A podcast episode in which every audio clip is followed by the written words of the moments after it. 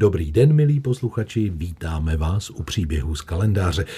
Hezký den i tobě, Terezo. A děkuji za přivítání, Honzo, a také zdravíme posluchače. A s přáním se připojuji i pro všechny milovníky historie a dobrých příběhů. Dnes vám trochu nezvykle hned na začátku dílu prozradím, o čem si budeme následující zhruba hodinku povídat. Tématem budou budovy. Vy pak během první písničky můžete hádat, konkrétně o jakých stavbách bude řeč. Ale nemusíte se vůbec bát, protože vás tom nenecháme úplně bez pomoci. Řekneme vám tři názvy měst a díky tomu poslednímu pak budete už určitě vědět. První město udělá radost hlavně Honzovi, mm-hmm. je to Plzeň. No.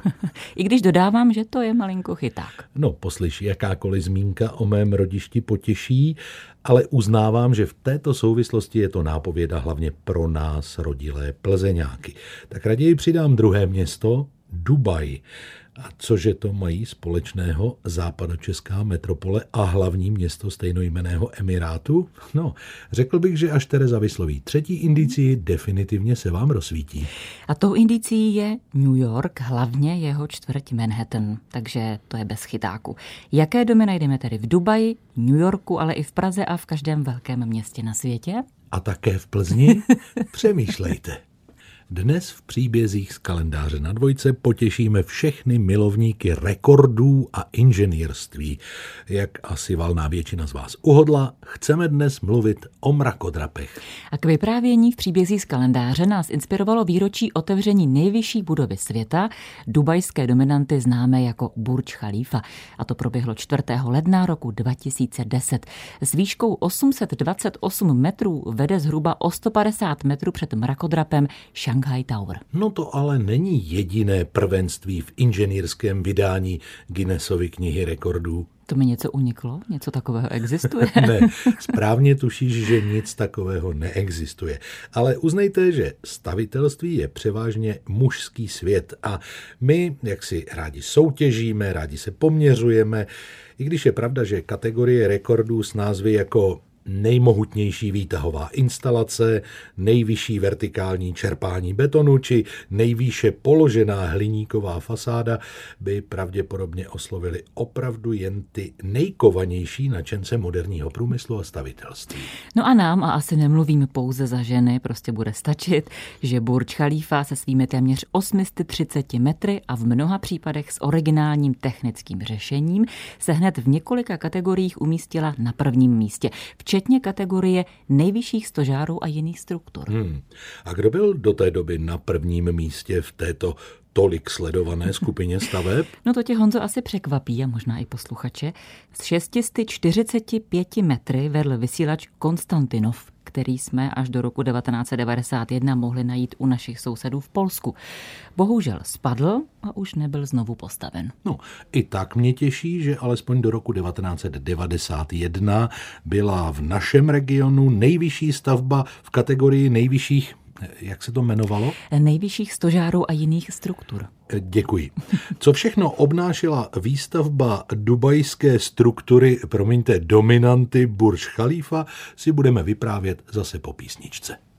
Když budete stát pod nejvyšší budovou světa, dubajskou Burj Khalifou, které jsou věnovány dnešní příběhy z kalendáře, určitě si kromě toho, že vás bolí za krkem, uvědomíte, že postavit 828 metrů vysokou budovu to opravdu není jen tak. Výstavba začala v roce 2004 a skončila o pět let později.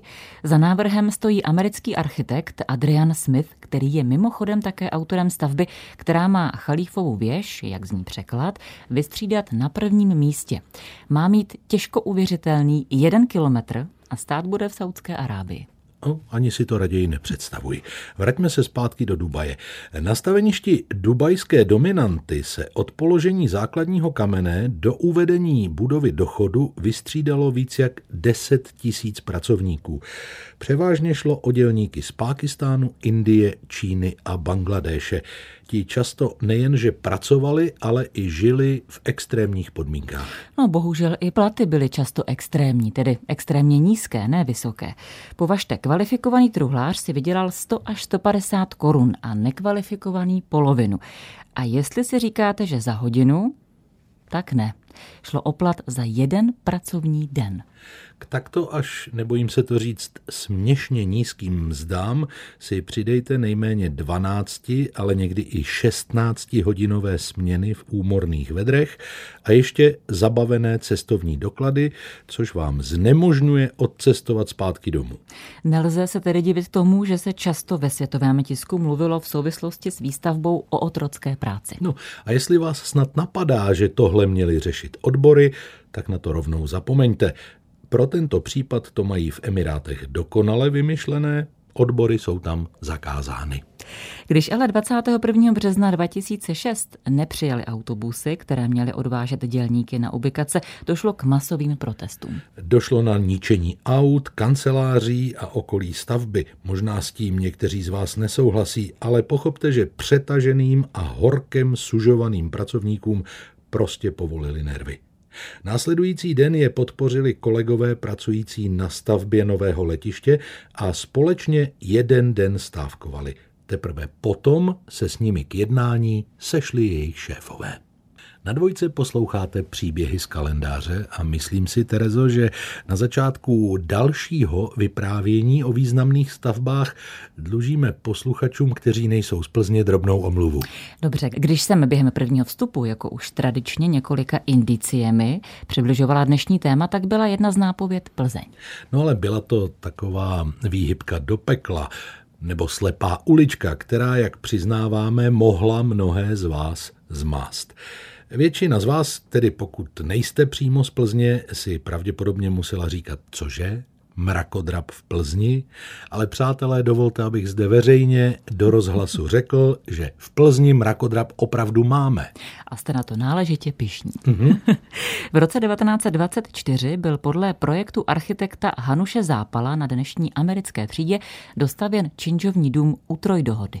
Ten dům mezi Plzeňáky velmi rychle dostal právě přezdívku mrakodrap, i když z dnešního pohledu se jedná o dům z pouze osmi patry. No a proč tahle přezdívka? V knize České mrakodrapy k tomu autor, historik architektury profesor Petr Vorlík píše, cituji, Dominanci ve veřejném prostoru neovlivňuje vždy pouze výška a dodává, že jednoduchými prostředky vytvořil autor projektu impozantní dílo. No a já s ním nemohu než souhlasit.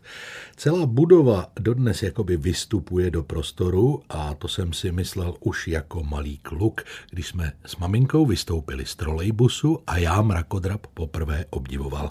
No a pan profesor to zhruba podobnými slovy popisuje i ve své knize. Vidíš, jaký máš cit pro moderní architekturu. Děkuji.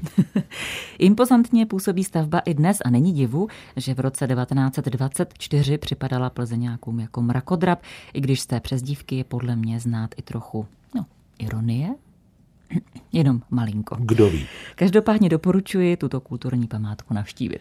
Stejně tak, jako může být pro vás obohacením, pokud alespoň zalistujete knihou pana profesora Vorlíka eh, České mrakodrapy. Obojí se vám bude určitě líbit. Dnešní příběhy z kalendáře na dvojce nejsou určeny těm, kteří trpí závratí, pomyslně se totiž pohybujeme ve výšce 828 metrů. Právě tak vysoká je stavba Burj Khalifa, která byla slavnostně otevřena 4.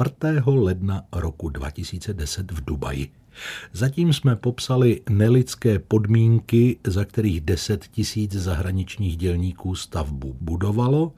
Zmínili jsme se o tom, které rekordy Burj Khalifa drží a naznačili jsme, že o ten nejdůležitější zřejmě brzy přijde. A navštívili jsme mou rodnou Plzeň, kde máme mrakodrap, heč o osmi patrech.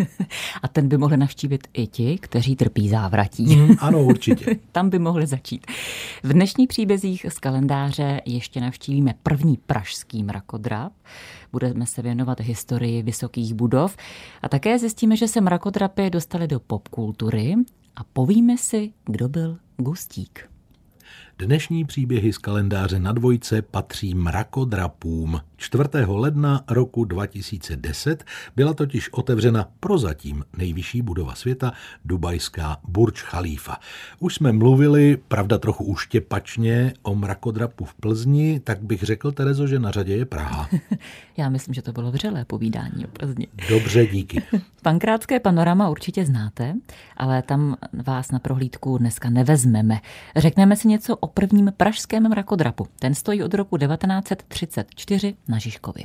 Budova byla postavena ve funkcionalistickém stylu podle návrhu Josefa Havlíčka a Karla Honzíka, členů pravda v době realizace už neexistujícího, ale jinak legendárního uměleckého spolku Devět sil. A tomu šlo především o přiblížení umění veřejnosti, což výstavba moderní budovy na pražské periferii, kterou Žižkov bezesporu ve 20. a 30. letech byl, krásně naplňuje. Je to možná pro někoho překvapivé, ale tehdejší zástupci města nekladli avantgardní budově žádné větší překážky. Mnohem složitější bylo přesvědčit konzervativní klienty Všeobecného penzijního ústavu, pro které mladí architekti budovu v, už v roce 1929 navrhli.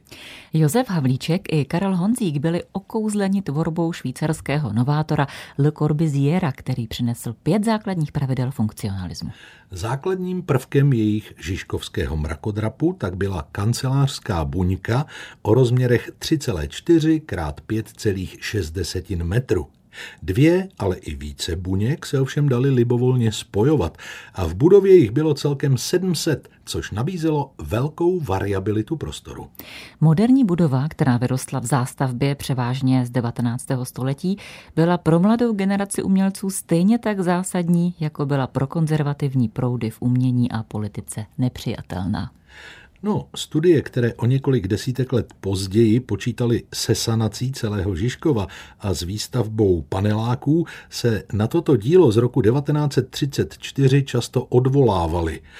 Kolem hotelu Olšanka je dodnes pár bloků, díky kterým si můžete představit, jak by Žižkov plný paneláků vypadal. Za mě říkám děsivá hm, představa. Taky se mi to nelíbí.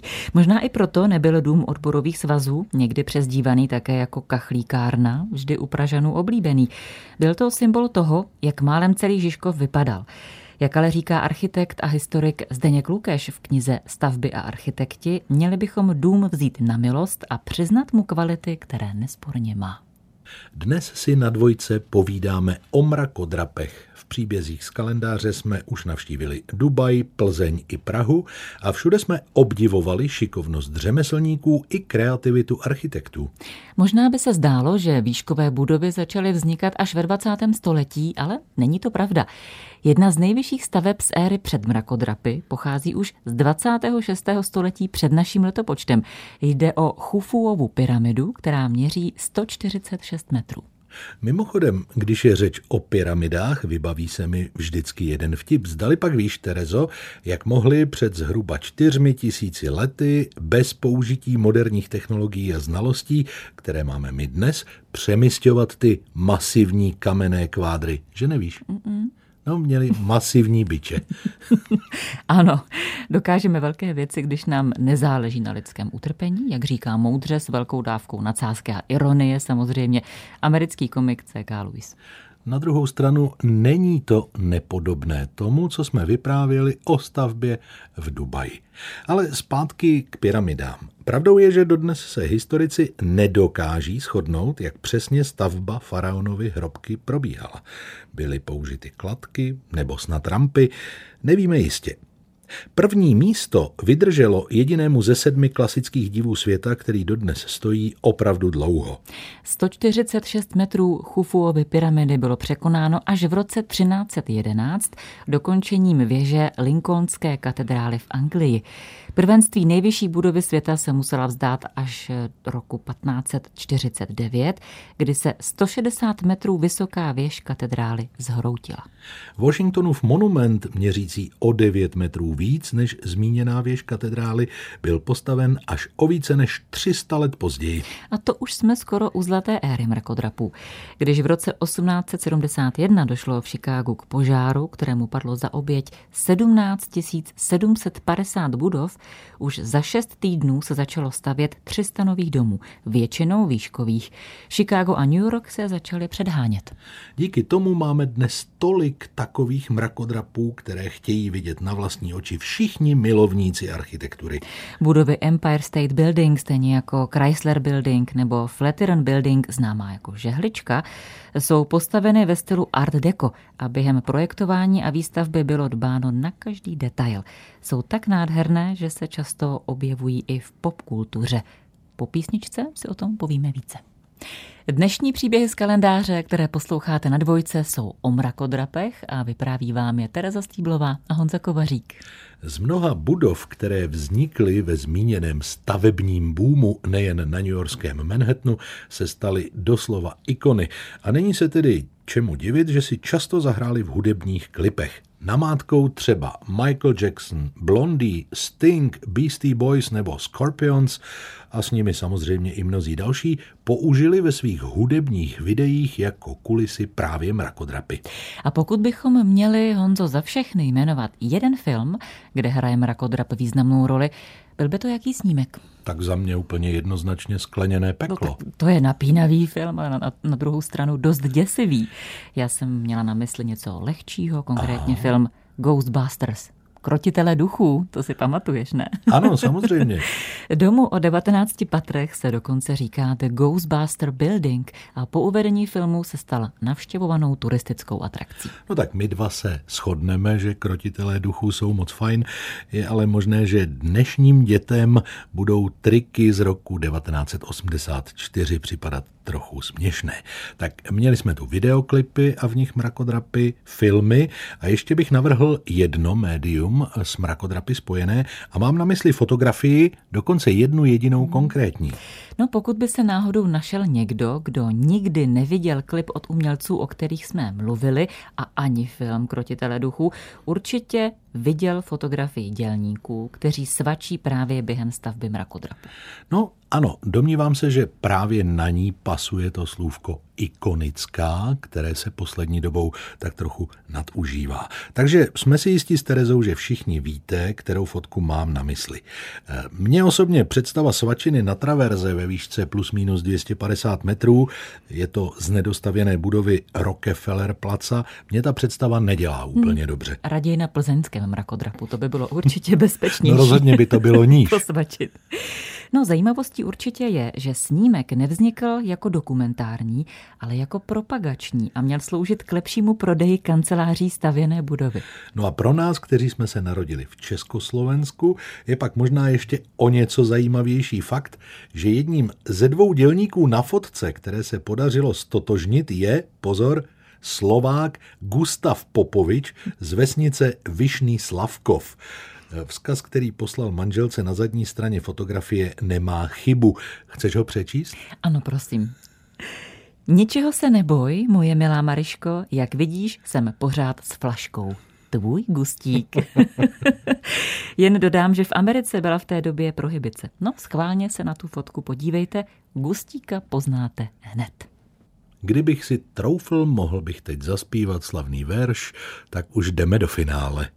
Dneska jsme společně v příbězích z kalendáře šplhali do výšek, cestovali do starověku, trochu filozofovali a nakonec jsme si pomyslně pustili nějaké hudební klipy a dokonce i jeden film. No já jsem spokojený. Hmm.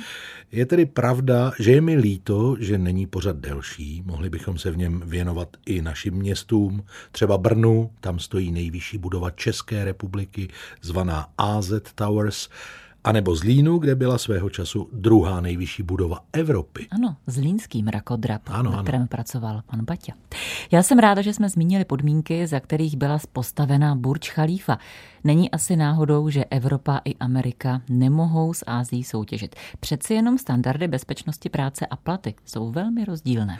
Je tedy těžké od sebe oddělit nespornou kvalitu staveb, o kterých jsme mluvili, a přitom zapomenout na podmínky, za kterých byly vystavěny. Zkrátka, my bychom rádi společně symbolicky zatleskali všem, co se na stavbě podíleli, každému jednomu dělníkovi, stejně jako architektům a investorům. A možná z toho plyne poučení, že raději nemířit tak vysoko, pokud to nejde bez nezbytné dávky zodpovědnosti vůči všem zúčastněným, životní prostředí nevýmaje. No, třeba osm pater, jako v Plzni. Hmm? To bohatě stačí. No ale eh, když si zmínila eh, mířit vysoko, co kdybychom zítra ještě zamířili daleko? Dobře, zůstaneme eh, ve Spojených státech amerických, tam jsme dnes také chvilku hmm. pobývali. Ano, a bude to další triumf techniky, lidského umu, architektury a designu, i když pravda na barvě se my dva asi neschodneme. No, oranžová nebo červená, zítra uslyšíte. Počkejte si na to, nashledanou.